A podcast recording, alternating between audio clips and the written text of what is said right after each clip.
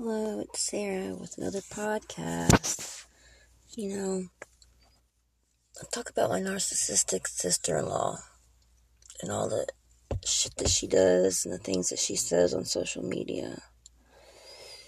And it's just so funny the things that she says and the jabs that she makes.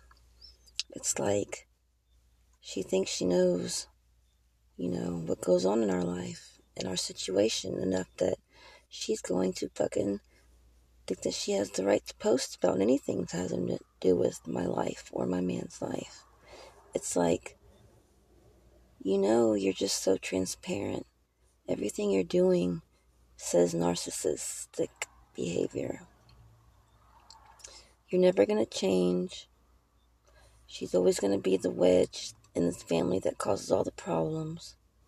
Anybody who's anybody who knows either of us and knows the situation can see right through all of it and knows that she's the instigator, the antagonizer, the hater, the liar, the jealous, delusional, just heifer bitch. I mean, everything that she's ever done in the real world, her actions tell it all.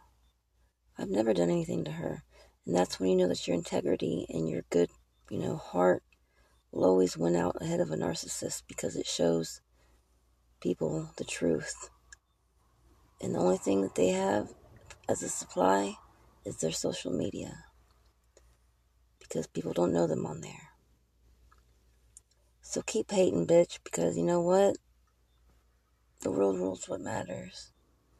And when push comes to shove, you're still in the position you're in living with your parents, never had to make an adult decision in your life. And me and Nate are in the position we're in. He is the head of the household. He is the freaking head of this family because Mike's in jail and he's taking care of shit. He's running the family business. He is the head of the family. I mean, how hard is it for you to understand that and accept that? It just makes you so jealous because you couldn't support your man and you had to be all crazy and psycho and lose your only one and only chance that you will ever get at running this place. And because Nate isn't going to lose it, he's worked too hard and bled too much and sweated too much for this place for him to make let anybody take it away from him. And I won't allow him to let anybody take it away from him because he deserves to be in the position he's in.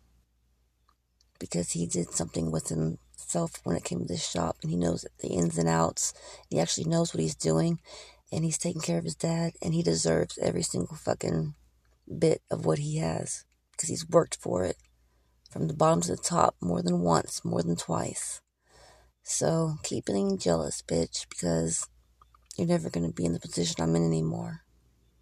And I get to say that to you. So keep hating. Hate us because it ain't us. Bye.